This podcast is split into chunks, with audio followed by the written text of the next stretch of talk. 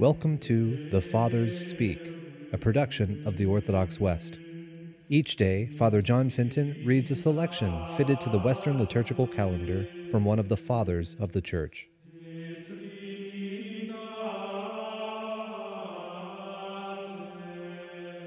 From a homily by our Father among the Saints, Leo the Great. Our participation is in the cross of Christ, so that the very lives of believers might incorporate the Paschal mystery in themselves, and so that what has been honored by a feast might be celebrated through our conduct. You yourselves have demonstrated how appropriate this is.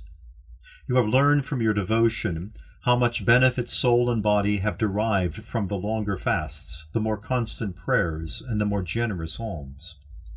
Hardly any have not profited from this exercise, and not confirmed in the recesses of their conscience something in which they can rightly rejoice.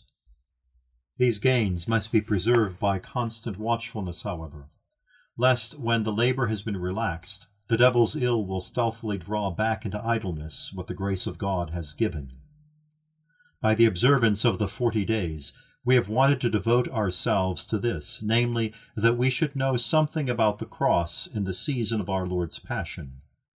Consequently, we must try very hard also to be found companions of Christ's resurrection, moving from death to life while we are in this body. For any who have been changed from one thing to another by some conversion, there comes an end in ceasing to be what they were, and there comes a beginning in becoming what they were not. Yet it makes a difference for whom one dies or lives, since there is a death which brings life, and a life which brings death. Only during this passing age can each one be eagerly sought out. Differences in eternal compensation depend upon the nature of temporal activities. We must die, then, to the devil and live for God.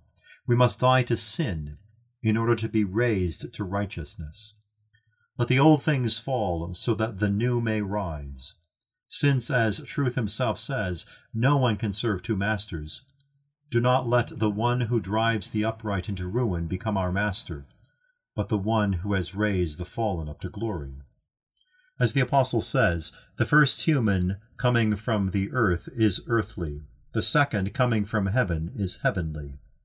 As was the earthly one, such are also the earthly.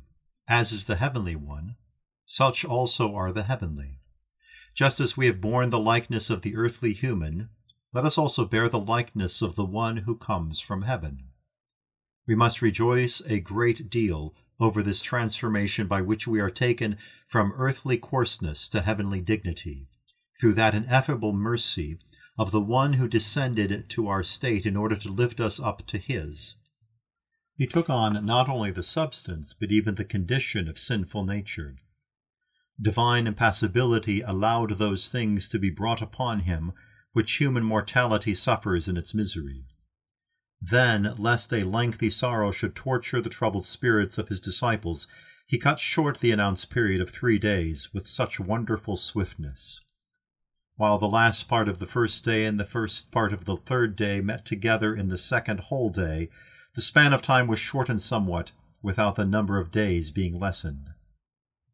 Our Savior's resurrection did not allow his soul to be kept for long in the nether regions, or his flesh in the tomb. So quickly did his uncorrupted body become enlivened that death seemed more like sleep. Divinity, which did not withdraw from either the body or the soul of that human nature which he had assumed, joined by its power what it had divided by its power.